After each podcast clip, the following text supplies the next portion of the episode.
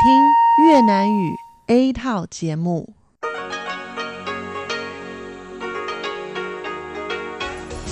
Đây là Đài Phát thanh Quốc tế Đài Loan RTI.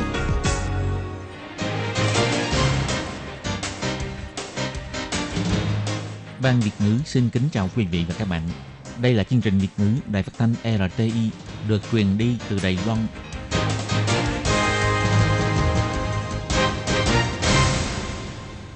Lê Phương thân chào các bạn, các bạn thân mến. Hoan nghênh các bạn theo dõi chương trình Việt ngữ hôm nay, thứ hai ngày 4 tháng 3 năm 2019, tức ngày 28 tháng Giêng âm lịch năm kỷ hợi.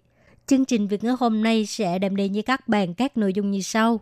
Trước hết là phần tin thời sự của Đài Loan, kế tiếp là bài chân đề, sau đó là các chương mục tiếng hoa cho mỗi ngày, tìm hiểu Đài Loan và điểm hẹn văn hóa. Nhưng trước tiên, Lê Phương sẽ mời các bạn theo dõi phần tin thời sự của Đài Loan và trước hết là các mẫu tin tóm tắt.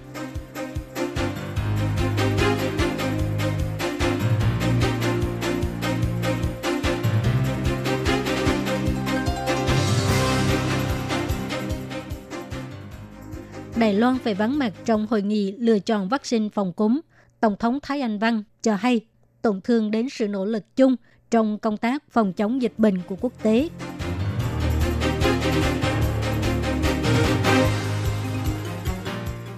Cuộc chiến tranh giành đồng minh ngoại giao, ông Ngô Chiêu Nhiếp cho hay có thể giữ chân đồng minh.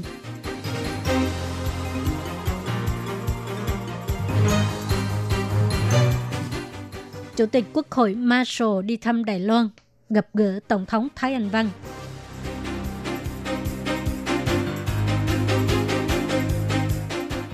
Bế mạc lễ hội đèn lồng Đài Loan đẹp nhất xưa nay, sang năm sẽ được tổ chức tại Đài Trung.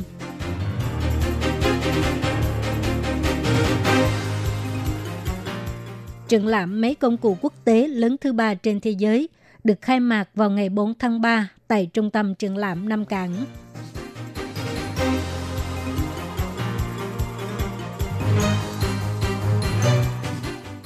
Kể từ tháng 3, tàu điện ngầm tuyến sân bay tăng thêm 4 chuyến vào khung giờ đêm.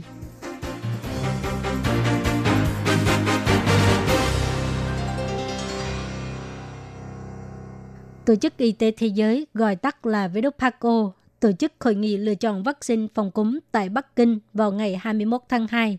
Ngày 4 tháng 3, Phó Giám đốc của Sở Kiểm soát Dịch bệnh La Nhất Quân cho biết rằng sáng ngày 21 tháng 2, Bộ Phúc lợi và Y tế mới nhận được thư mời, cho nên không kịp tham gia, buộc phải vắng mặt. Đây là lần đầu tiên Đài Loan vắng mặt kể từ năm 2014 được mời tham gia hội nghị này. Chiều ngày 4 tháng 3, lúc tiếp kiến Chủ tịch Quốc hội Marshall Hon Ken Kedi và phu nhân, Tổng thống Thái Anh Văn cho biết vì cân nhắc đến yếu tố chính trị khiến cho Đài Loan không thể tham gia hội nghị lần này. Việc này không những nghiêm trọng vi phạm nhân quyền sức khỏe của nhân dân Đài Loan, mà còn gây nên lỗ hổng trong mạng lưới phòng chống dịch bệnh toàn cầu. Đài Loan phản đối mạnh mẽ đối với việc này. Đài Loan sẽ tiếp tục tranh thủ tham gia các hoạt động của các tổ chức liên quan. Ông La Nhất Quân cho biết, cho dù truy cập trang web cũng có thể biết được kết quả của hội nghị, nhưng có rất nhiều chi tiết trong công tác phòng chống dịch bệnh. Nếu các chuyên gia quyết định chọn loại vaccine nào, cũng như các đặc điểm của vaccine, hiệu quả phòng chống dịch bệnh liên quan và đánh giá của chuyên gia về xu hướng của vaccine cúm mùa tới. Đài Loan sẽ không nắm bắt được ngay trong thời gian đầu tiên, như vậy là không công bằng đối với sức khỏe của công dân Đài Loan. Ông La Nhất Quân biểu thị.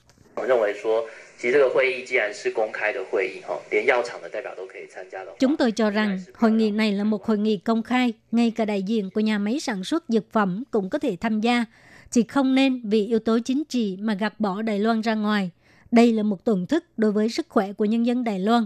Chúng tôi vẫn hết sức mình làm tốt công tác thu thập thông tin phòng dịch liên quan. Nhưng tôi nghĩ các nước khác có thể sẽ rất dễ dàng lấy được tài liệu trong cuộc họp, nhưng Đài Loan thì có thể sẽ rất khó khăn mới lấy được. Đối với Đài Loan thực sự là không công bằng. Dù Đài Loan buộc phải vắng mặt trong hội nghị lựa chọn vaccine phòng cúm lần này, nhưng Sở Kiểm soát Dịch bệnh nhấn mạnh Đài Loan vẫn sẽ làm tròn trách nhiệm phòng chống dịch bệnh, sau này cũng sẽ nỗ lực hợp tác với Bộ Ngoại giao, đề cử chuyên gia trong nước tham gia các hội nghị liên quan để nắm bắt thông tin phòng chống dịch bệnh mới nhất. Ngày 4 tháng 3, lúc báo cáo cho Ủy ban Ngoại giao Viện lập pháp, Ngoại trưởng Ngô Chiêu Nhiếp cho hay, thành quả của chính sách ngoại giao thực tế kể từ khi được đẩy mạnh cho đến nay là mối quan hệ với các nước có quan hệ ngoại giao chính thức khá ổn định. Nhưng ông Ngô Chiêu Nhiếp cũng cho hay, Bắc Kinh có thể tranh giành nước đồng minh ngoại giao của Đài Loan. Ủy viên lập pháp là Chi Chính chất vấn mối quan hệ với các nước có quan hệ ngoại giao có ổn định hay không. Ông Ngô Chiêu Nhiếp trả lời rằng, hiện nay mối quan hệ giữa Đài Loan với các nước có quan hệ ngoại giao khá ổn định, nhưng cũng phải xem hành động của phía Trung Quốc. Ông La Chi Chính hỏi, năm nay có khả năng xảy ra cuộc chiến tranh giành nước có quan hệ ngoại giao hay không? Ông Ngô Chu Nhiếp trả lời, dĩ nhiên khả năng này có thể xảy ra. Ông Chính hỏi tiếp, giữ được không? Ông Nhiếp trả lời, có lẽ là được. Hiện nay Bộ Ngoại giao rất nỗ lực trong việc duy trì mối quan hệ ngoại giao và thông qua các nước đồng minh, các nước có ý tưởng tương tự, hy vọng mọi người cùng nhau nỗ lực. Đối với việc phía Đài Loan rạng sáng ngày tổ chức hội nghị lựa chọn vaccine phòng cúm mới nhận được thư mời, ông Ngô Chu Nhiếp cho rằng nhân dân Đài Loan bị gạt bỏ ra ngoài. Tổ chức Y tế Thế giới cần phải kiểm điểm. Phía Đài Loan cũng cảm thấy rất là hối tiếc đối với việc này.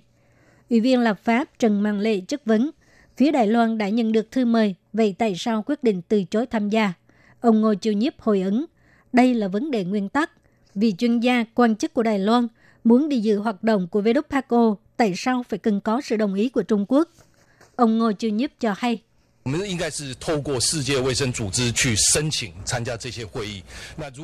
Chúng ta nên thông qua WPACO để xin phép tham gia hội nghị. Nếu mọi việc đều phải có sự đồng ý của Trung Quốc, thì chúng ta không thể chấp nhận. Thứ hai, việc này là có liên quan đến vấn đề nguyên tắc. Tại sao khi đi dự hội nghị chuyên gia kỹ thuật của WPACO, chúng ta phải đợi đến phút cuối cùng mới biết được? Ngày 4 tháng 3, Bộ Ngoại giao cho biết, Chủ tịch Quốc hội Marshall Ken Kennedy cùng với phu nhân đi thăm Đài Loan từ ngày 4 tháng 3 đến ngày 7 tháng 3 sẽ được gặp Tổng thống Thái Anh Văn và đi thăm Viện trưởng Viện Lập pháp Tô Gia Toàn. Ngoại trưởng Ngô Chiêu Nhiếp cùng với phu nhân cũng sẽ mở tiệc chiêu đãi. Ông Ken Kennedy cũng sẽ đi tham quan Miêu Không, Chùa Bảo An, Trung tâm Nghiên cứu và Phát triển, Trà Túi, Thể Quan Yên, Thư viện thành phố Tân Đài Bắc, vân vân để cung cấp cho Quốc hội Marshall tham khảo khi lập pháp và giám sát hành chính nhà nước. Bộ Ngoại giao Đài Loan cho biết, Đài Loan và quần đảo Marshall đều được tận hưởng các giá trị phổ quát như dân chủ, tự do và nhân quyền. Hai nước đã xây dựng mối quan hệ ngoại giao 21 năm, quan hệ rất khăng khít. Tháng 11 năm ngoái, ông Ngô Chiêu Nhiếp cùng phu nhân đến Marshall tham dự lễ kỷ niệm 20 năm thiết lập quan hệ ngoại giao giữa hai nước lúc đó đã giành được sự chào đón nồng nhiệt của chính phủ Marshall và các đơn vị hữu quan. Điều này cho thấy Marshall rất chú trọng tình hữu nghị giữa Đài Loan và Marshall. Bộ Ngoại giao biểu thị quần đảo Marshall luôn ủng hộ Đài Loan tham dự tổ chức quốc tế và khu vực. Hai nước cũng có hợp tác trong lĩnh vực kỹ thuật nông nghiệp, năng lượng sạch, y tế, bồi dưỡng nhân tài v.v. và đều có thành quả phong phú Bộ Ngoại giao sẽ tiếp tục tăng cường mối quan hệ hợp tác trên cơ sở sẵn có. Lễ hội đèn lồng Đài Loan năm 2019 được tổ chức tại Vịnh Đài Bằng, thị trấn Đông Cảng, Bình Đông, được bế mạc vào tối ngày 3 tháng 3 trong màn bắn pháo hoa với sự reo hò của hơn một triệu người. Năm tới, lễ hội đèn lồng Đài Loan sẽ được tổ chức tại Đài Trung, Ngày cuối cùng của lễ hội đèn lồng Đài Loan đã thu hút 1,52 triệu lượt khách đến tham quan. Từ khi hoạt động thử cho đến ngày bế mạc, tổng cộng có 17 ngày, có 13,39 triệu lượt khách đến thưởng thức. Lễ hội đèn lồng Đài Loan lần này được cho là lễ hội đèn lồng Đài Loan đẹp nhất xưa nay. Các tiết mục biểu diễn được sắp xếp trong lễ bế mạc, bao gồm màn trình diễn máy bay không người lái, màn bắn pháo hoa, môn nước và ca nhạc. Huyện trưởng huyện Bình Đông Phan Mạnh An cho biết, nguồn tài chính của chính quyền Bình Đông không bằng các huyện thị khác, nhưng chính quyền huyện Bình Đông đã cố gắng hết sức mình để tổ chức lễ hội đèn lồng này. Đây là niềm kiêu hãnh của chính quyền và người Bình Đông và cũng rất cảm ơn Cục Du lịch, Cục Quản lý Đường sắt vân vân và tất cả những người đã cùng chung sức tạo nên kỷ lục lịch sử cho lễ hội đèn lồng năm nay. Và cũng xin cảm ơn tất cả du khách trong và ngoài nước Phó thị trưởng thành phố Đài Trung lệnh Hồ Vinh Đạt biểu thị năm 2003 và năm 2013, thành phố Đài Trung đã từng tổ chức lễ hội đèn lồng Đài Loan, đều giành được khen ngợi. Chính quyền thành phố Đài Trung sẽ hết sức mình để chuẩn bị cho lễ hội đèn lồng Đài Loan năm tới, dùng phương thức hội nhập khu vực để cho các huyện thị ở Trung Bộ được bình đẳng như nhau. Triển lãm máy công cụ quốc tế Đài Bắc năm 2019 được khai mạc vào ngày 4 tháng 3 tại Trung tâm Triển lãm Nam Cảng. Tổng thống Thái Anh Văn, Chủ tịch Hiệp hội Phát triển Ngoại thương Đài Loan Huỳnh Chí Phương, Viện trưởng Viện Lập pháp Tô Gia Toàn vân vân đều đến dự lễ khai mạc. Điều đáng chú ý là triển lãm máy công cụ quốc tế năm nay trở thành triển lãm máy công cụ quốc tế lớn thứ ba trên thế giới. Phát biểu tại lễ khai mạc, Tổng thống Thái Anh Văn cho hay – chủ yếu là do nhà triển lãm số 2 của Trung tâm triển lãm Nam Cảng đã được sử dụng, mở rộng quy mô triển lãm, tạo giá trị sản xuất cao hơn cho ngành công nghiệp, hội nghị và triển lãm của Đài Loan. Cuộc triển lãm mấy công cụ này tập trung vào công nghiệp 4.0, sản xuất thông minh và công nghệ AI. Quy mô tham gia triển lãm lập kỷ lục, ban tổ chức ước tính các đơn đặt hàng tiềm năng đạt 2 tỷ đô la Mỹ. Từ ngày 1 tháng 3 có rất nhiều quy định về giao thông có hiệu lực. Ví dụ như khi ra nước ngoài có rất nhiều người bắt tàu điện ngầm tuyến sân bay. Từ ngày 1 tháng 3, công ty Metro Đào Viên tăng thêm 4 chuyến vào khung giờ đêm. Ngoài ra, Cục Quản lý Đường sắt ngưng dịch vụ vận chuyển xe máy và đường hầm Tuyết Sơn là nơi rất dễ bị kẹt xe. Mức phí kéo xe cũng tăng 1.500 đầy tệ. Tàu điện ngầm tuyến sân bay rất rẻ và tiền, cho nên mỗi khi ra nước ngoài, có rất nhiều người đã chọn phương tiện giao thông công cộng này. Từ ngày 1 tháng 3, tàu điện ngầm tuyến sân bay tăng thêm 4 chuyến vào khung giờ đêm. Xuất phát từ ga xe lửa Đài Bắc tăng thêm chuyến 23 giờ 22 phút và 23 giờ 37 phút. Từ ga Hoãn Pệ tăng thêm chuyến 23 giờ 22 phút và 23 giờ 37 phút để cho những người bắt xe đêm có nhiều thêm lựa chọn. Ngoài ra, từ ngày 1 tháng 3, Cục Quản lý Đường sắt Đài Loan ngưng dịch vụ vận chuyển xe máy.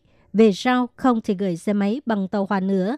Do ngành vận chuyển phát triển mạnh, rất ít người chọn gửi xe máy bằng tàu hỏa, cho nên chuyến tàu chở hàng hóa số hiệu 6901, 6902 sẽ ngừng hoạt động. Toàn bộ các tuyến xe đều ngưng vận chuyển xe máy sau tháng. Ông Lâm Đức Hương, trưởng ga Hoa Liên cho biết, vì người gửi càng ngày càng ít, cộng thêm yếu tố nhân lực cho nên tạm thời ngưng dịch vụ vận chuyển xe máy. Ngoài ra, phí kéo xe trong đường hầm Tuyết Sơn tăng 1.500 đầy tệ một chiếc.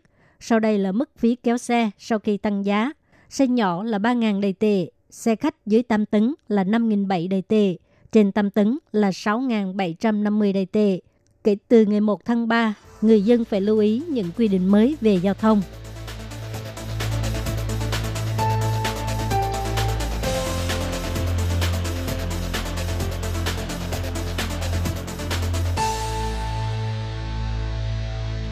Các bạn thân mến, các bạn vừa theo dõi phần tin thời sự của Đài Phát thanh Quốc tế Đài Loan RTI do Lê Phương thực hiện. Xin cảm ơn các bạn đã quan tâm và theo dõi. Lê Phương xin hẹn gặp lại các bạn vào tuần sau cùng trong giờ này.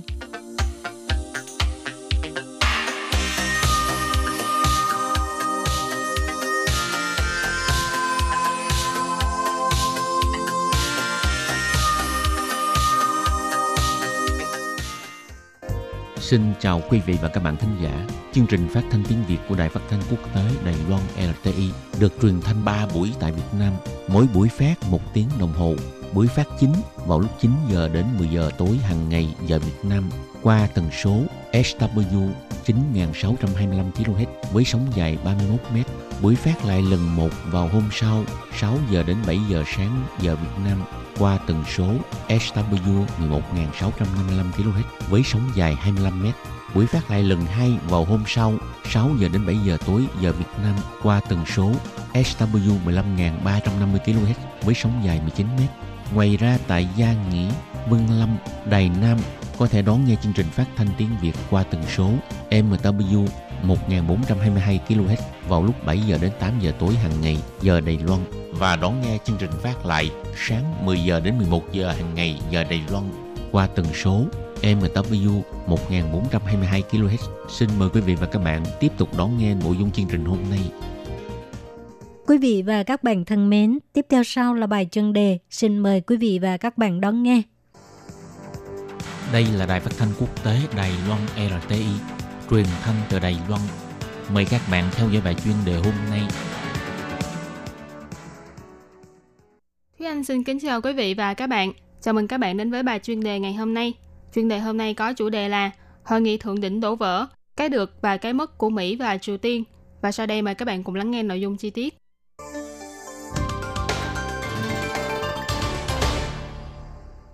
Hội nghị thượng đỉnh Mỹ Triều Tiên lần thứ hai vừa qua có nội dung tiêu điểm là phi hạt nhân hóa. Về phía ông Donald Trump, đương nhiên hy vọng có thể đạt được thỏa thuận. Vì với bản tính của một thương gia, nếu đã vượt hơn ngàn cây số để đến Việt Nam chỉ để gặp mặt ông Kim Jong Un mà lại không có kết quả gì thì thật là vô nghĩa. Hơn nữa trong nội bộ của nước Mỹ, ông Donald Trump còn đang phải đối mặt với những vấn đề khác như là bức tường biên giới hoặc là điều tra về can thiệp của Nga vân vân. Nếu như có thể đạt được thỏa thuận với ông Kim Jong Un thì cũng phần nào đó có thể kéo lại danh tiếng của mình trên chính trường của Mỹ.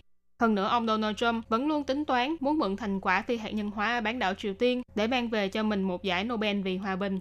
Còn về phía lãnh đạo Triều Tiên Kim Jong-un, trong hơn một năm trở lại đây, ông đã rất cố gắng bày tỏ thiện chí, cho ngừng các hoạt động thử nghiệm vũ khí hạt nhân. Sau lần đầu hội mặt với ông Trump, Triều Tiên cũng đã cho phá hủy bãi thử hạt nhân và hứa hẹn sẽ cho phá hủy các thiết bị làm giàu plutonium và uranium ở Yongbyon. Ngoài ra, Triều Tiên cũng đã cố gắng trong việc cải thiện quan hệ với Hàn Quốc, đồng ý tham gia hai hội nghị thượng đỉnh liên triều. Những động thái này đều cho thấy ông Kim Jong-un đang rất nỗ lực để nâng cao danh tiếng và chứng hưng nền kinh tế nước nhà. Nhưng những việc làm này đều chứng minh rằng trừng phạt cấm vận là phương pháp hiệu quả nhất trong việc ép buộc Triều Tiên phải xóa bỏ hạt nhân toàn diện. Trước hội nghị thượng đỉnh, ông Donald Trump đã nhiều lần nhắc đến Triều Tiên là một quốc gia có tiềm năng trở thành cường quốc kinh tế, dùng mọi nhữ kinh tế để dẫn dụ Triều Tiên cam kết phải phi hạt nhân hóa. Tại hội nghị thượng đỉnh, ông Trump cũng đã chỉ ra, theo điều tra của Mỹ, Mỹ đã biết ngoài khu Yongbyon, Triều Tiên vẫn còn một số thiết bị làm giàu plutonium và uranium khác. Vì vậy, chỉ khi Triều Tiên minh bạch hóa toàn bộ danh sách thiết bị, đầu đạn, vũ khí đầu đạn hạt nhân, đồng thời xác thực thực hiện việc phi hạt nhân hóa, thì Mỹ mới nới lỏng trừng phạt đối với Triều Tiên. Được biết, những lời này của ông Trump đã khiến cho ông Kim Jong-un không khỏi kinh ngạc. Theo một tác giả chuyên mục tại tờ New York Times, ông Nicholas Kristof đã tán dương việc làm của ông Trump thay để cho hội nghị thượng đỉnh đổ vỡ, còn hơn là ký một hiệp định không ra gì với ông Kim Jong-un. Đây là một hành động đúng đắn. Thế nhưng cây bút này cũng chê trách Tổng thống Mỹ rằng sự việc lần này chứng tỏ hội nghị thượng đỉnh lần trước với lãnh đạo Triều Tiên chỉ là một vố lừa mà ông Trump đã mắc phải. Cựu đặc phái viên về chính sách Bắc Hàn tại Quốc vụ viện Mỹ ông Joseph Yun thì phê phán, hội nghị thượng đỉnh lần này Mặc dù đôi bên đã hạ thấp mức kỳ vọng về việc phi hạt nhân hóa tại Triều Tiên, nhưng phía Nhà Trắng vẫn không đạt được bất kỳ mục tiêu đã định trước nào. Chủ nhiệm Trung tâm Nghiên cứu Châu Á-Thái Bình Dương, đồng thời là giáo sư ngành chính trị học thuộc Trường Đại học Lĩnh Nam của Hồng Kông, ông Trương Bạc Hội lại có nhận định ngược lại. Đàm phán phi hạt nhân hóa giữa Mỹ và Triều Tiên có thể đang đi theo hướng đàm phán trường kỳ, vì đối với ông Trump mà nói, ông ta hy vọng có thể kéo dài tiến trình đối thoại với phía Triều Tiên và kéo dài cho đến kỳ bầu cử tổng thống kế tiếp rồi lấy việc này làm vốn liếng chính trị của mình để tái đắc cử. Bởi vì việc hội đàm với lãnh đạo Kim Jong-un là một thành tựu hiếm có trong ngoại giao của ông Trump. Tuy nhiên sau hội nghị thượng đỉnh lần này, ông Kim Jong-un đã không ra về tay trắng như ông Trump, mà theo phân tích của thông tấn xã Associated Press của Mỹ, mặc dù ông Kim Jong-un không đạt được hiệp định hòa bình về chiến tranh Nam Bắc Hàn, cũng không thành công trong việc thuyết phục Mỹ dỡ bỏ cấm vận, nhưng ông Kim Jong-un đã cho thấy sự tự tin của mình trong việc có thể thuyết phục Tổng thống Mỹ ngồi vào bàn đàm phán. Ngoài ra sau khi hội nghị thất bại, ông Kim vẫn luôn khen ngợi ông Trump cho thấy phong độ của bản thân mình. Từ đó giúp cho danh tiếng của ông Kim cũng đã nâng lên rất nhiều bậc. Hồi đầu năm nay, trong bài phát biểu nhân dịp năm mới của mình, ông Kim Jong-un đã từng đưa ra lời cảnh báo với Mỹ rằng nếu Mỹ tiếp tục không dừng lại những hành động trừng phạt đối với Triều Tiên, thì nước này có thể sẽ đưa ra đối sách khác nhằm bảo vệ lợi ích và chủ quyền của quốc gia Triều Tiên. Vì vậy, hội nghị lần này không đạt được mục tiêu xóa bỏ cấm vận, không biết ông Kim có những đối sách gì không, cho nên việc này vẫn còn phải quan sát thêm. Ngoài ra một quan sát rất thú vị khác về hội nghị là sau khi kết thúc hội nghị một cách chống vánh vì không đạt được thỏa thuận, ông Trump đã gấp rút bay về Mỹ mà không ở lại Việt Nam thêm một giây phút nào. Ngoài lý do thất bại trong việc đàm phán, được biết trong thời gian diễn ra hội nghị thượng đỉnh, cựu luật sư cá nhân của ông Donald Trump đã khai chứng trước Ủy ban Giám sát và Cải cách Hạ viện Hoa Kỳ tố cáo những tin bê bối về ông Donald Trump và dùng những từ ngữ như kẻ phân biệt chủng tộc và đồ lừa đảo để lên án tổng thống Mỹ. Những việc làm này có phải đã khiến cho ông Trump tức giận và tức tốc bay về Mỹ ngay sau hội nghị hay không thì đây là một việc còn cần phải quan sát và tìm hiểu thêm. Vừa rồi là bài chuyên đề ngày hôm nay do Thúy Anh biên tập và thực hiện. Cảm ơn sự chú ý lắng nghe của quý vị và các bạn. Thân ái chào tạm biệt và hẹn gặp lại.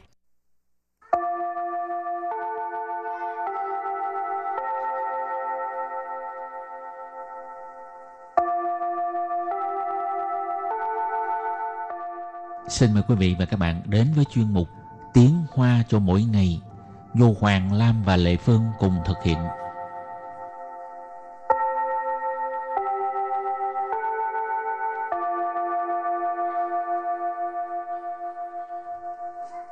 Thúy Anh và Lệ Phương xin kính chào quý vị và các bạn.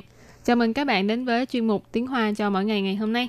Thưa anh, có bao giờ em nghĩ mình sẽ tự lập nghiệp không? Làm chủ không? Không Ừ. đi làm nhân viên, đi làm công cho người ta. Ừm, nhiều khi ước mơ nhưng mà không biết có phải chỉ là mơ ước hay không. À, Ừ, nhưng mà nếu như có thể thì cũng hy vọng là bản thân mình có thể à, dùng năng lực của bản thân mình để à, tạo ra một cái sự nghiệp gì đó của riêng bản thân thôi. ừ. Nhưng mà Lệ Phương nghe người ta nói, nghe nhiều người nói lắm, làm ông chủ mệt hơn cả làm nhân viên nữa. Ừ, nhưng mà nhiều khi nhân viên thì lại phàn nàn đối với về ông chủ đối xử không tốt với mình. Ờ, cái vai trò gì cũng có không hài lòng với là hài lòng. Ừ, tất cả mọi người phải cùng nhau hợp tác mới tạo nên một cái bộ máy hoàn chỉnh. Rồi hôm nay mình học hai câu không có biết có liên quan gì tới ờ, việc Lệ Phương với ờ, Thúy Anh nói hay không. Các bạn nghe là biết ha. Câu thứ nhất, trước đây khi tôi còn làm nhân viên, tôi thường hay phàn nàn là đãi ngộ không tốt. Và câu thứ hai, bây giờ tự lập nghiệp rồi mới hiểu tâm trạng của người làm chủ. Ờ, và sau đây thì chúng ta lắng nghe cô giáo đọc hai câu mẫu này bằng tiếng Hoa nhé. 以前我当员工时，老是抱怨待遇不好，现在自己创业了，就能明白老板的心情了。 Đầu tiên Thúy Anh xin giải thích câu mẫu số 1. 以前我当员工时，老是抱怨待遇不好。以 前 Dì chén nghĩa là trước đây. 我当员工时， Yuan công là nhân viên. Cho nên dì chén của tăng yuan công sử tức là trước đây khi tôi còn làm nhân viên. 老是 Lão sư ở đây là ý chỉ là vẫn luôn hoặc là thường xuyên. nó cũng đồng nghĩa với cái từ là chẳng chẳng hoặc là quẳng quẳng. Nhưng ở đây lão sư thì nghe có vẻ khẩu ngữ hơn. Bao yuan Bao yuan nghĩa là phàn nàn. Hoặc là các bạn cũng có thể sẽ nghe qua một từ khác đó là mãi yuan. đại yu đại yu là đại ngộ.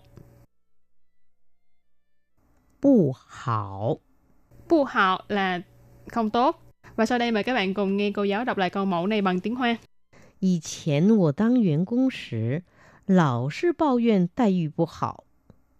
以前我当员工时，老是抱怨待遇不好。 Câu này có nghĩa là trước đây khi tôi còn làm nhân viên, tôi thường hay phàn nàn là đãi ngộ không tốt.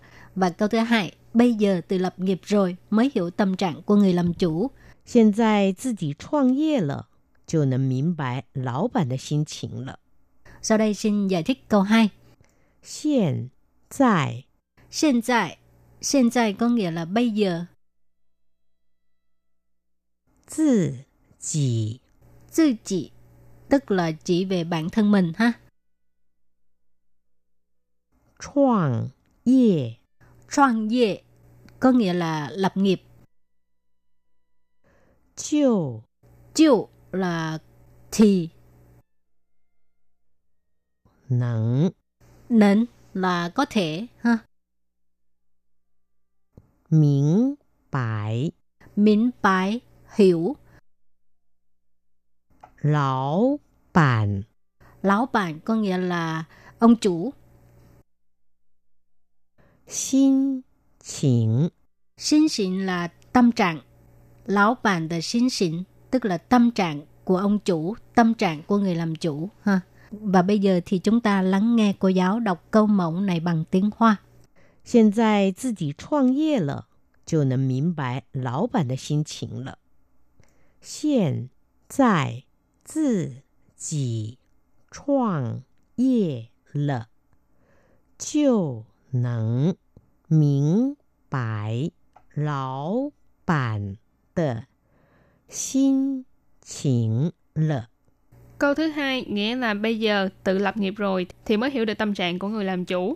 Và sau đây mời các bạn cùng đến với phần từ vựng mở rộng.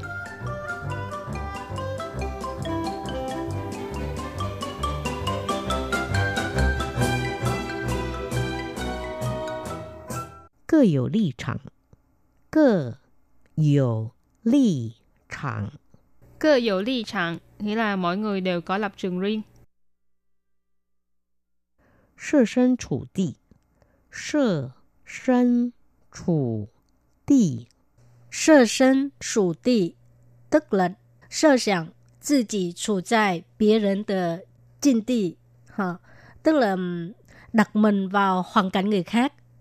thì khi mà mình đặt mình vào hoàn cảnh người khác tức là mình à, suy nghĩ dùng cho người khác cho nên thành ngữ này á, có nghĩa là à, biết nghĩ cho người khác 互相体谅，互相体谅。 Hu xiang thị liang nghĩa là thông cảm cho nhau. Và sau đây đặt câu với các từ mở rộng. Từ đầu tiên là cơ有立场。大家都各有立场，冷静沟通才是解决问题的好办法。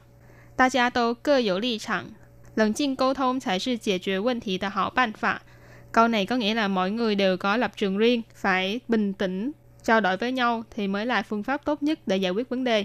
Ta cha nghĩa là tất cả mọi người, lần chinh là bình tĩnh, câu thông là trao đổi, thái sự nghĩa là mới là, vấn thị là vấn đề, giải quyết vấn thị là giải quyết vấn đề, hảo ban pháp là phương pháp tốt. Tiếp tục ờ, xin đặt câu cho từ sơ thân chủ địa. 如果你们两个都设身处地为对方着想，那么你们就不会老是吵架了。如果你们两个都设身处地为对方着想，那么你们就不会老是吵架了。 câu này có nghĩa là nếu như mà hai bạn mà nghĩ dùm cho nhau thì không có cứ gây nhau suốt ngày như vậy, ha? Rú của tức là nếu như thì mến lạng cờ, có nghĩa là hai người đó, ha? Tô là điều. Sơ sinh chủ ti hồi nãy mình có giải thích rồi, ha? Tức là suy nghĩ cho người khác. Quay đối phương cháu sẵn tức là nghĩ dùng đối phương. Đối phương tức là đối phương, người đối diện với mình đó. Nó nì mình cho bố lão sư xào lão sư hồi nãy à, Thúy Anh có giải thích ha là tức là luôn luôn lúc nào cũng ha,吵架tức là gây nhau Và đặt câu với từ cuối cùng là hu xiang thị lượng, nghĩa là thông cảm cho nhau. 每个人都有不同的困难，大家要互相体谅。每个人都有不同的困难，大家要互相体谅。Câu này có nghĩa là m- mỗi con người đều có khó khăn của riêng mình, cho nên mọi người phải thông cảm cho nhau. Mấy cái人 nghĩa là mọi người. Tô dồ là đều có, cũng có. Bu thộng là khác nhau. 困 nạn nghĩa là khó khăn. Hu xiang thị lượng, thông cảm cho nhau. Ta cha giao hu xiang thị lượng là mọi người đều phải thông cảm cho nhau. rồi và trước khi chấm dứt bài học hôm nay thì à, xin mời các bạn ôn tập lại hai câu mẫu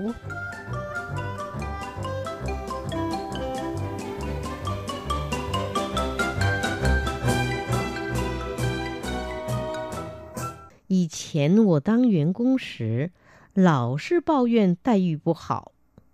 以前我当员工时，老是抱怨待遇不好。 câu này có nghĩa là trước đây khi tôi còn làm nhân viên tôi thường hay phàn nàn là đãi ngộ không tốt và câu thứ hai bây giờ từ lập nghiệp rồi mới hiểu tâm trạng của người làm chủ 现在自己创业了，就能明白老板的心情了。现在自己创业了，就能明白老板的心情了。 Câu thứ hai nghĩa là bây giờ tự lập nghiệp rồi thì mới hiểu được tâm trạng của người làm chủ. Và vừa rồi cũng đã khép lại chuyên mục tiếng Hoa cho mỗi ngày ngày hôm nay. Cảm ơn sự chú ý lắng nghe của quý vị và các bạn. Thân ái chào tạm biệt và hẹn gặp lại. bye bye Bye bye.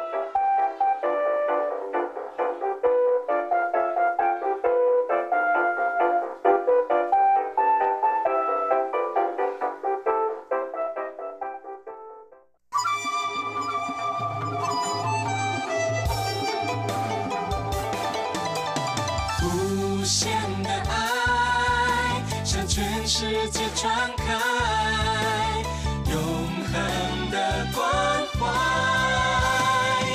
来自台湾之音 RTI。Quý vị đang đón nghe chương trình Việt ngữ Đài RTI truyền thanh từ Đài Loan.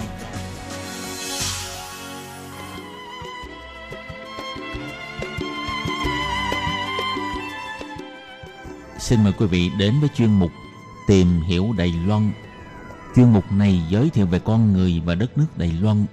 Hoan nghênh đón nghe.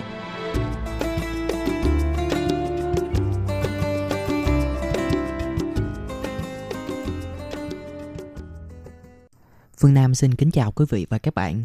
Chào mừng các bạn đến với chương trình Tìm hiểu Đài Loan của tuần này. Và tuần này chúng ta sẽ cùng nhau tìm hiểu về một nội dung có chủ đề như sau. Cụm từ sản xuất ở Đài Loan, Made in Taiwan đã tiến một bước dài kể từ khi hòn đảo này lần đầu tiên trỗi dậy như là một cường quốc sản xuất thời hậu chiến. Từng là nguồn cung cấp nhiều hàng hóa giá rẻ trên thế giới, Đài Loan đã trở thành một thế lực toàn cầu trong ngành công nghiệp điện tử ở những năm 1990. Trong quá trình đó, thiết kế công nghiệp đã thay đổi từ sản phẩm chi phí thấp truyền thống sang việc sáng tạo ra những sản phẩm nguyên gốc có giá trị cao. Giờ đây, các ngành công nghiệp sáng tạo của hòn đảo này đang nỗ lực để thay thế cụm từ một thời đâu đâu cũng thấy là sản phẩm ở Đài Loan bằng một cụm từ phù hợp với thời đại ngày hôm nay, đó chính là thiết kế ở Đài Loan, Design in Taiwan.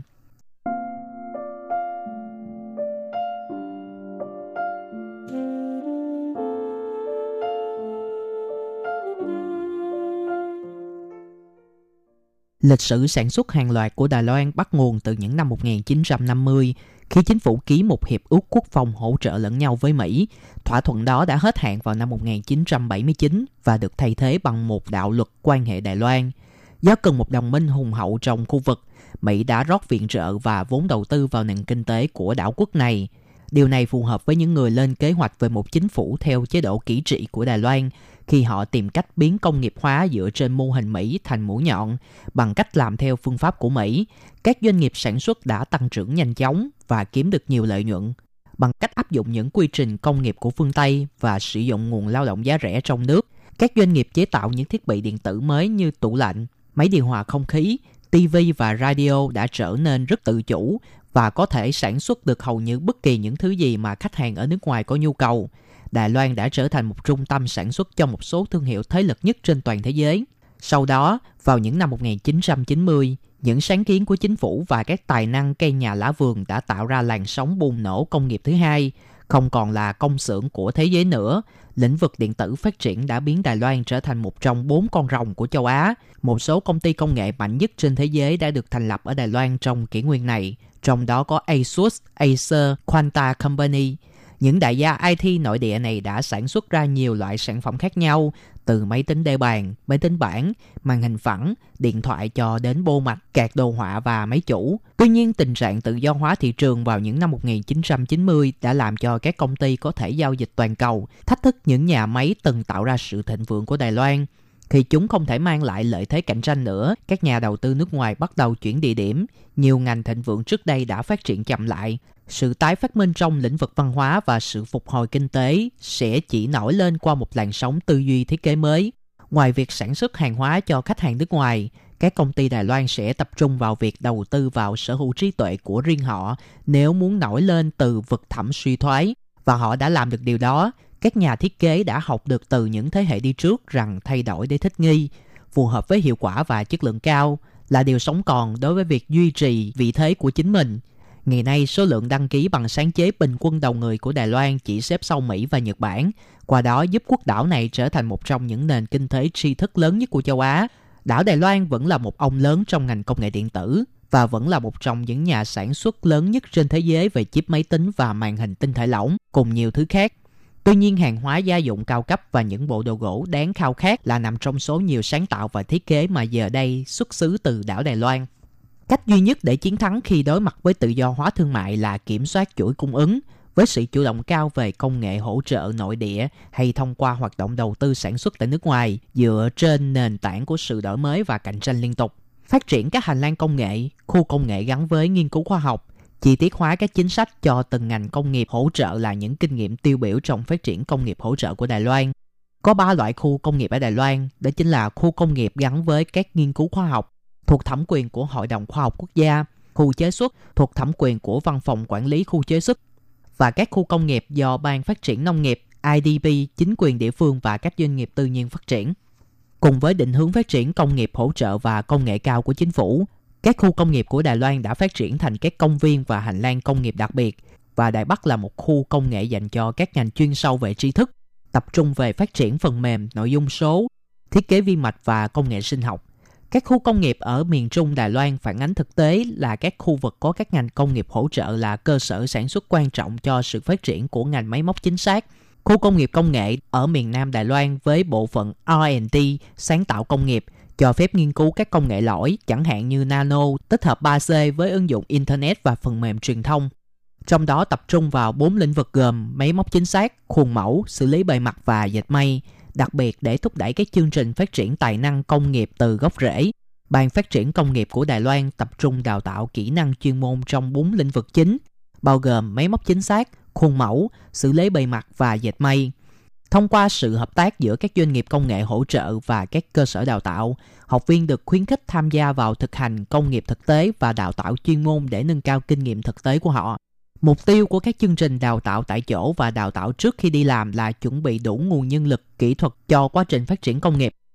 Để thu hút và duy trì nguồn nhân lực từ nước ngoài, chính phủ đã nới lỏng những hạn chế với lao động nước ngoài và đơn giản hóa thủ tục nộp đơn tuyển dụng lao động lành nghề từ nước ngoài. Chính phủ cũng đã tổ chức một nhiệm vụ tuyển dụng ở nước ngoài mỗi năm để giúp cho các doanh nghiệp tư nhân tuyển dụng các chuyên gia nước ngoài. Chính phủ Đài Loan đã hợp tác với các ngân hàng để cung cấp các loại khoản vay với lãi suất đặc biệt ưu đãi cho các ngành công nghiệp hỗ trợ. Các lĩnh vực được ưu tiên bao gồm có R&D, mua máy móc và thiết bị tự động, kiểm soát ô nhiễm và tiết kiệm năng lượng. Ngoài ra, chính phủ còn hỗ trợ tài chính trung và dài hạn cho các dự án đầu tư lớn với số tiền từ 100 triệu đài tệ trở lên cho khu vực tư nhân. Đối với các doanh nghiệp vừa và nhỏ bị từ chối khoản vay do thiếu tài sản thế chấp, Quỹ bảo lãnh tín dụng doanh nghiệp vừa và nhỏ, một tổ chức phi lợi nhuận do chính phủ và các tổ chức tài chính thành lập, có thể cung cấp bảo lãnh tín dụng cho các công ty đủ điều kiện để tạo thuận lợi cho sự phát triển của ngành công nghiệp cao. IDP quy định rằng, bất kể trong nước hay nước ngoài, tất cả các công ty được phê duyệt với sản phẩm công nghệ cao hoặc công nghệ phát triển thành công đều có thể đăng ký niêm yết trên sàn chứng khoán giao dịch, chính thức hoặc không chính thức, để có thể tìm kiếm cơ hội trên thị trường vốn. Mỗi năm, IDP cung cấp các khoản tài trợ cho R&D theo chương trình phát triển sản phẩm hàng đầu với chương trình hỗ trợ phát triển công nghiệp thông thường. Đối với hoạt động của R&D, sự tham gia của một số viện nghiên cứu quan trọng bao gồm Viện Nghiên cứu Công nghệ Công nghiệp, Viện Công nghệ Thông tin, Viện Khoa học và Công nghệ, Viện Nghiên cứu Dệt may Đài Loan, Trung tâm Nghiên cứu và Phát triển Công nghiệp Kim loại và Viện Nghiên cứu Phát triển Công nghiệp Thực phẩm có vai trò rất lớn trong sự phát triển của công nghệ mới trong khu vực tư nhân để thúc đẩy hơn nữa việc phổ biến công nghệ. IDB đã thành lập thị trường công nghệ Đài Loan như một nền tảng giao dịch công nghệ và bằng sáng chế trên toàn thế giới cho các ngành công nghiệp và học viện các viện nghiên cứu. Ngoài ra, Đài Loan đã ban hành quy chế đổi mới công nghiệp vào ngày 12 tháng 5 năm 2010 để tạo thuận lợi cho các lợi thế công nghiệp mới. Cùng với quy chế này và mục tiêu cải cách hệ thống thuế, luật thuế thu nhập đã được sửa đổi vào ngày 15 tháng 6 năm 2010 theo đó giảm thuế suất thu nhập doanh nghiệp từ 25% xuống còn 17% so với các khu vực lân cận như Hàn Quốc 22%, Hồng Kông 16,5% và Singapore 17% và Trung Quốc đại lục 25%. Thuế suất thuế thu nhập doanh nghiệp 17% sẽ tạo ra môi trường cạnh tranh tốt hơn, giảm gánh nặng thuế cho doanh nghiệp cũng như tạo ra lợi ích cho tất cả các ngành công nghiệp, trong đó có công nghiệp hỗ trợ.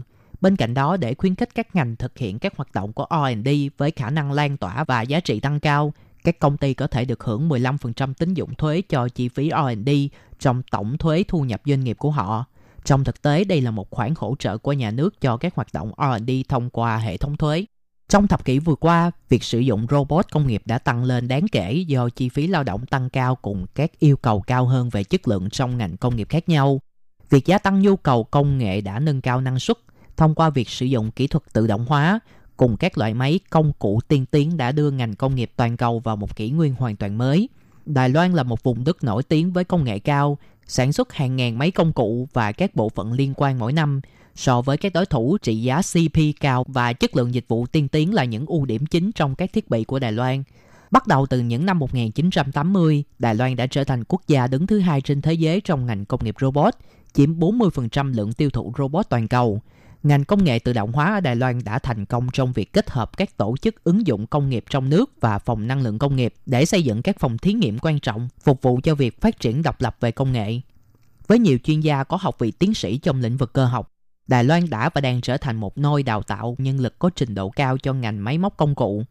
Bên cạnh đó, quốc gia này hiện đang tập trung phát triển đào tạo nhiều chuyên gia trong lĩnh vực tự động hóa. Đài Loan được xếp hạng là nhà cung cấp các bộ điều khiển chuyển động và hệ thống công nghệ lớn thứ hai trên thị trường toàn cầu. Đài Loan cũng sản xuất con lăn trục vít và cánh tay robot cho người mua, không chỉ trong lĩnh vực máy công cụ mà còn cho các ngành công nghiệp công nghệ cao khác yêu cầu về các bộ phận cốt yếu. Giống như ngành công nghiệp robot, Vitmaybe cũng có khả năng tùy biến rất cao. Đài Loan phát triển Vitmaybe với giá trị doanh nghiệp lên tới 160.000. Các sản phẩm này được bán cho các công ty nổi tiếng trong lĩnh vực máy công cụ của Nhật Bản và Đức. Với sự hỗ trợ của các phòng thí nghiệm trong nước, giá trị doanh nghiệp lớn nhất của Đài Loan đã lên tới 220.000. Đáp ứng được yêu cầu cao nhất của các nhà sản xuất máy công cụ. Để thấu hiểu những gì khách hàng yêu cầu, đội nghiên cứu và phát triển R&D của Đài Loan đã thu thập các thông tin trực tiếp từ người sử dụng cuối cùng và cho ra các thông số kỹ thuật tối ưu bằng cách kết hợp các bộ vít maybe, động cơ khớp nối và những bộ điều khiển chuyển động khác nhau. Các công ty Đài Loan đã cung cấp ra một loạt những giải pháp chuyển động cho những nhu cầu quan trọng khác nhau của người dùng. Kết quả là sản phẩm vít maybe, con lăn trục vít và robot được sản xuất bởi các nhà máy của Đài Loan, cung cấp rộng rãi trên thị trường toàn thế giới. Với kiến thức sâu rộng trong lĩnh vực khác nhau, các nhà sản xuất của Đài Loan đã kết hợp lại để cung cấp một giải pháp chuyển động hoàn chỉnh với các phòng thí nghiệm trong nước. Đài Loan đã thành công trong việc mở rộng sản xuất và hoàn thành các giải pháp hệ thống kiểm soát chuyển động. Mặc dù có nhiều đối thủ cạnh tranh và đang cung cấp Maybe các hệ thống kiểm soát và chuyển động khác, nhưng Đài Loan là quốc gia duy nhất cung cấp cả 6 sản phẩm Maybe, vòng bi, ray trượt vuông, động cơ tuyến tính, con lăn trục vít và robot cùng một lúc. Bằng cách làm việc với các trường y hàng đầu, các nhà sản xuất Đài Loan hiện đang phát triển một hệ thống phẫu thuật bằng cánh tay robot có thể giải quyết nhu cầu phẫu thuật ở những giai đoạn khác nhau. Chương trình này cùng với một hệ thống hồi phục chi dưới đang được thực hiện đã tiêu tốn rất nhiều tài nguyên và năng lượng.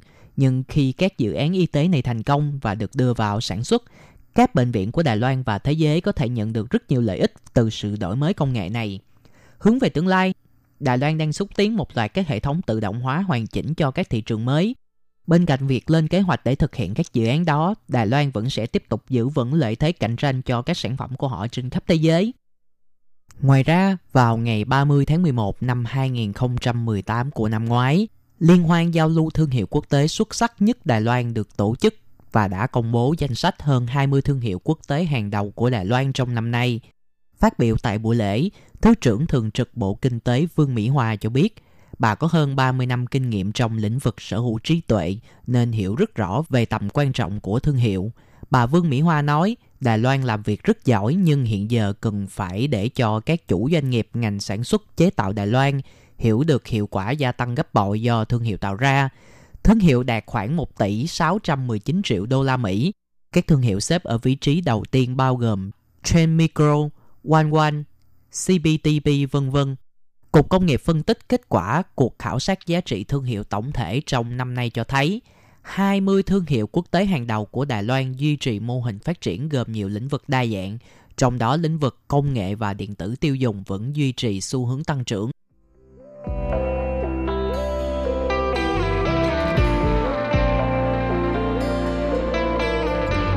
Phương Nam xin chào tạm biệt các bạn. Hẹn gặp các bạn vào tuần sau với nhiều nội dung mới mẻ hơn. Xin chào tạm biệt. Bye bye.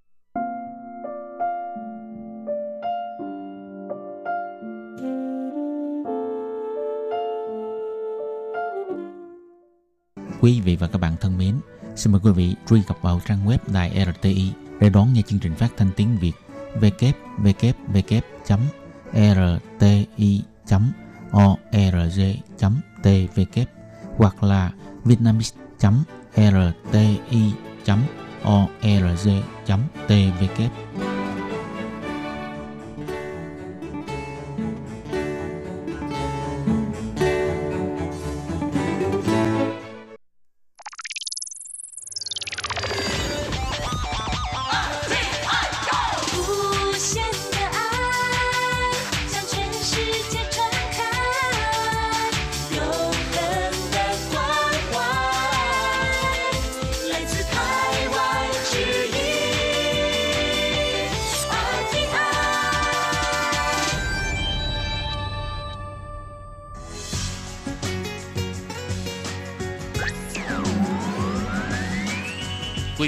đang đón nghe chương trình Việt ngữ Đài RTI truyền thanh từ Đài Loan.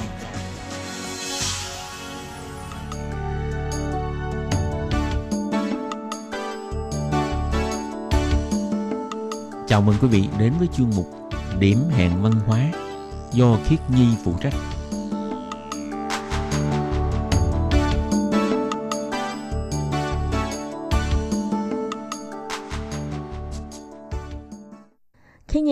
Xin chào các bạn. Hoan nghênh các bạn đã đến với chương trình điểm hẹn văn hóa của ngày hôm nay. Các bạn ơi, sắp đến ngày 8 tháng 3 rồi nhỉ? Vậy hôm nay chúng ta hãy cùng chia sẻ một đề tài cũng có hơi hơi liên quan đến phụ nữ nha. Mà đố các bạn là phụ nữ thích gì nào? Thì phần lớn phụ nữ đều thích được làm đẹp. Và chúng ta sẽ cùng đi vào tìm hiểu nội dung của chủ đề hôm nay là văn hóa tắm của người Đài Loan. Tuy nói là đề tài này liên quan đến phụ nữ, nhưng thực chất lại không liên quan nhiều lắm. Vậy chúng ta hãy cùng lắng nghe nội dung của chương trình hôm nay để xem là có liên quan và không liên quan như thế nào nhé.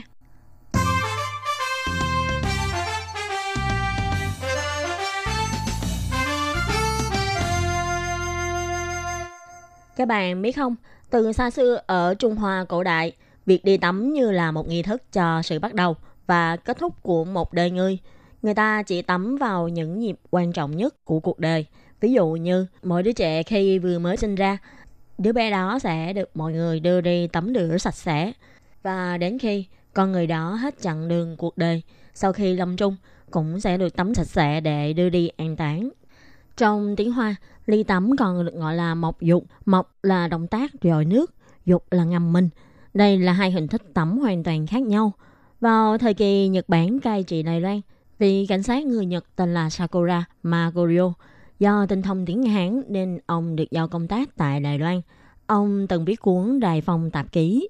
Đó là một trong những tác phẩm bằng tiếng Hán duy nhất ghi chép lại những tập tục của người Hán thời kỳ Nhật Bản cai trị Đài Loan do người Nhật ghi chép lại những phong tục của người Hán trong thời kỳ Nhật Bản cai trị Đài Loan. Trong đó có viết, người Đài Loan cũng không sợ dơ, những vết bẩn do vật dụng, ăn uống đến đồ dùng trong nhà, giếng nước, dù là bụi dơ, vết bẩn hay mùi hôi thối, họ cũng không để tâm.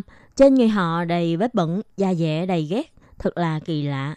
Và thêm nữa là người Đài Loan không thích ngâm mình đi tắm. Cơ thể đầy bụi bẩn, đều chỉ dùng nước rửa tay chân là xong, khiến cơ thể họ thường có mùi hôi. Trong mắt người Nhật thời bấy giờ, người Đài Loan không thích tắm, thường chỉ rửa tay chân. Chỉ khi mùa hè, phòng tắm công cộng mới được mở cửa. Những phòng tắm của người Hán được gọi là bồn tri, nhưng thường chỉ có đàn ông đến chứ không bao giờ có phụ nữ đến đây. Hơn nữa trong đó chỉ dùng một thùng lớn để đựng nước nóng để rửa cơ thể, chứ không giống với kiểu tắm ngâm bồn tắm của người Nhật. Căn cứ theo quan sát của ông Magoyo, so với người Phúc Kiến thì người khách gia thời bấy giờ thích tắm hơn. Phụ nữ cũng không bó chân, và đàn ông thì thích tắm. Cái lạ ở đây là người Hán tuy không thích tắm, nhưng lại rất thích giặt quần áo. Điều này đã khiến người Nhật rất lấy làm ngạc nhiên, vì khi người Hán đã không thích tắm, thì dù bạn có thay quần áo mới sạch đẹp như thế nào, thì vẫn sẽ rất dễ bị dơ. Và cũng chính vì điều này, do quần áo dễ bị dơ, cho nên người Hán chỉ cần chỗ nào có sông suối, ao hồ, nơi nào có nước sẽ thấy có người giặt đồ ở đấy. Nhưng trong mắt của người Nhật, bạn giặt quần áo nhưng không tắm rửa, vệ sinh của bạn cũng không làm đến nơi đến trốn. Và theo nhà nghiên cứu phong tục dân tộc học Đài Loan người Nhật, ông Kataoka Iwao ghi lại trong cuốn Đài Loan phong tục ký do ông xuất bản năm 1921. Trong đó có một bài viết ghi chép lại cuộc sống trong một ngày của một người Đài Loan. Ông viết thế này, người Đài Loan thường tắm vào buổi tối sau khi ăn tối. So với người Trung Quốc đại lục, người Đài Loan sẽ tắm mỗi ngày vào mùa hè, còn mùa đông thì 7 đến 10 ngày sẽ tắm một lần. Ngoài ra, tuy không tắm, nhưng họ sẽ để nước ấm vào trong chậu, dùng khăn để lau mình.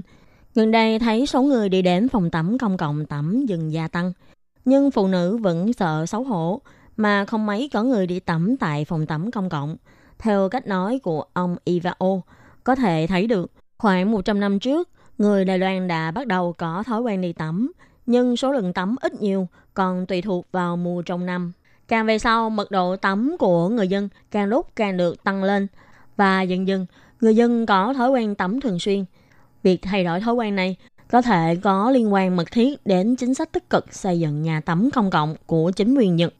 Và một nữa là điều kiện thiên nhiên thuận lợi. Trên đảo Ngọc Đài Loan, đâu đâu đều có suối nước nóng. Theo ghi chép lại, phòng tắm công cộng đầu tiên tại Đài Loan được khánh thành vào tháng 11 năm 1905 tại Bắc Đầu. Tức là bị thủ ngày hôm nay mà nhiều du khách vẫn đi tắm. Để khuyến khích tinh thần vệ sinh cá nhân, chính phủ lúc bấy giờ đã dùng kinh phí vệ sinh công cộng xây nhiều nhà tắm công cộng tại khắp mọi nơi và lấy phí cực rẻ để khuyến khích người dân đi tắm. Ông Makoyo từng nói, từ khi người Nhật đến Đài Loan cho xây phòng tắm, nước suối nóng ấm, nước tắm ấm áp có thể dùng để tắm, có thể ngâm mình. Nơi nào có suối nước nóng, nơi đó có phòng tắm nước nóng. Nơi nào không có suối nước nóng thì sẽ là phòng tắm có cấp nước ấm.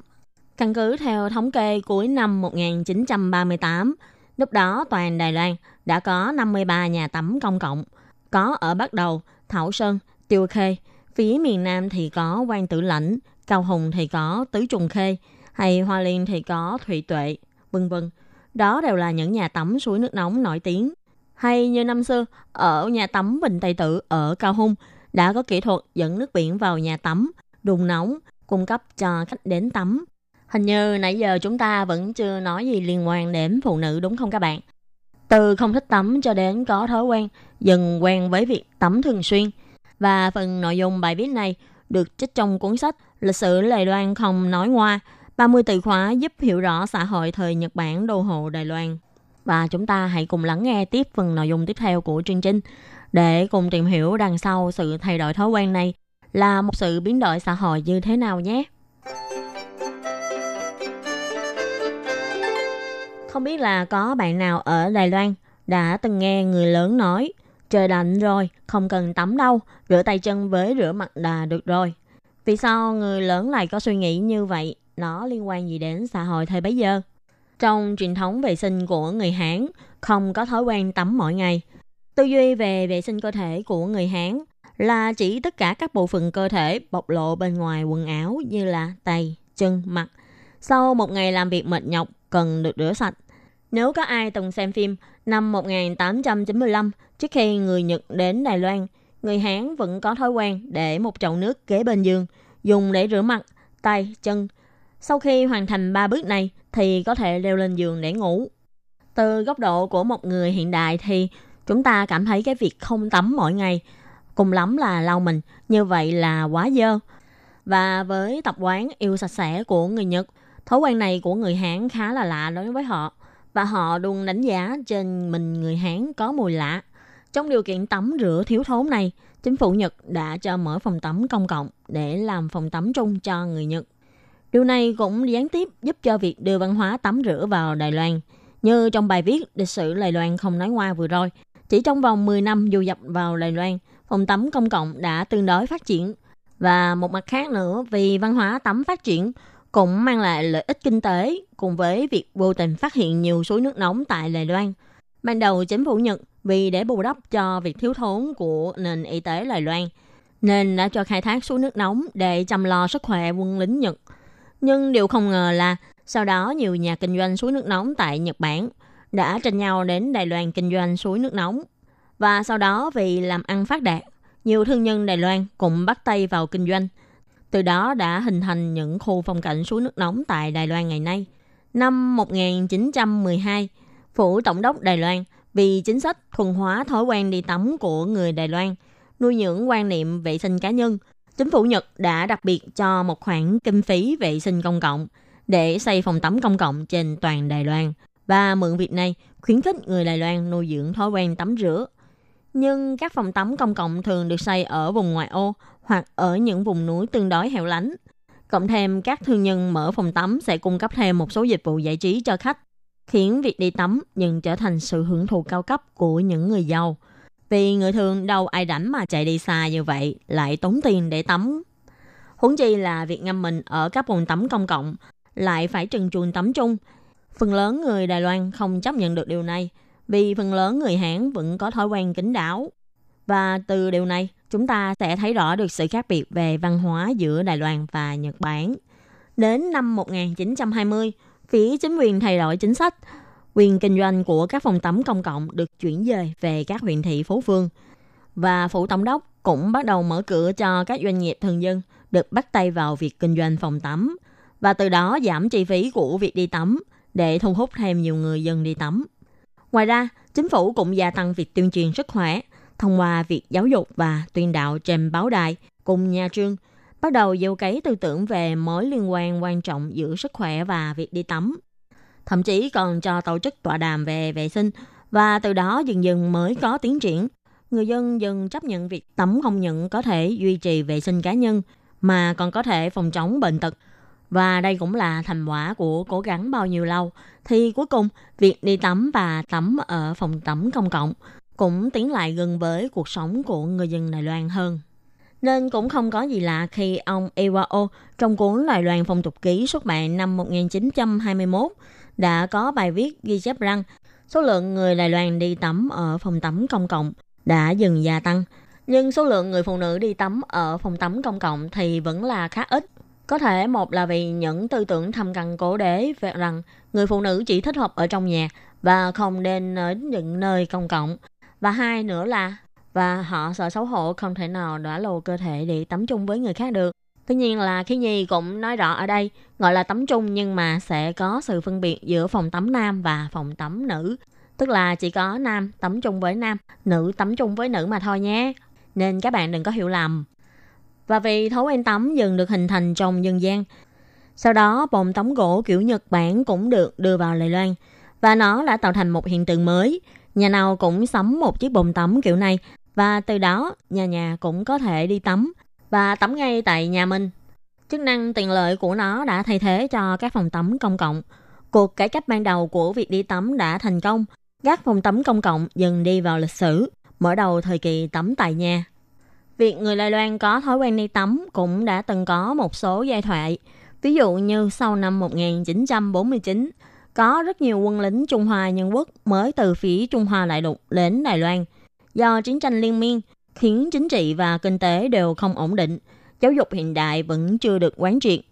Cộng thêm diện tích quốc gia quá lớn, nên lúc bấy giờ, tại nhiều nơi ở Trung Hoa Đại Lục vẫn có hiện tượng thiếu nước, cũng không có hệ thống nước máy như tại Đài Loan. Nên lúc bấy giờ, nhiều người không có khái niệm về vệ sinh sức khỏe hay tắm rửa để phòng bệnh. Nên chỉ từ mỗi việc đi tắm này, chúng ta cũng phần nào có thể nhìn thấy sự khác biệt văn hóa trong vòng 50 năm giữa Đài Loan và Trung Quốc. Như mở đầu chương trình, khi Nhi có nói với các bạn, chúng ta sẽ cùng đi tìm hiểu về văn hóa đi tắm của người Đài Loan. Chủ đề này có liên quan đến phụ nữ nhưng lại không liên quan lắm. Cứ ngỡ rằng là việc đi tắm là điều mà phụ nữ sẽ thích thú, nhưng không ngờ rằng do một số yếu tố văn hóa hay xã hội, người phụ nữ thường không phải là người sẽ xuất đầu độ diện ở một số nơi công cộng nên đi tắm ở nhà tắm công cộng lại không phải việc mà người phụ nữ hay làm. Và phòng tắm cũng chính là nơi mà đàn ông đến để xả giao với người khác. Nên người phụ nữ càng không có nhu cầu này. Vì có lẽ một số quan niệm xã hội cũ vẫn cho rằng người phụ nữ không cần phải làm tốt việc xả giao, chỉ cần lo tốt việc nhà thôi. Cùng với sự thay đổi thói quen trong văn hóa xã hội, cũng như chỉ qua mỗi việc đi tắm, chúng ta có thể thấy được ngày nay vai trò và địa vị của người phụ nữ đã không còn như ngày xưa nữa. Các bạn thân mến, chương trình điểm hẹn văn hóa của ngày hôm nay với chủ đề về văn hóa tắm của người Đài Loan đến đây là hết. Cảm ơn sự chú ý lắng nghe của quý vị và các bạn. Xin hẹn gặp lại các bạn trong các chương trình kỳ sau.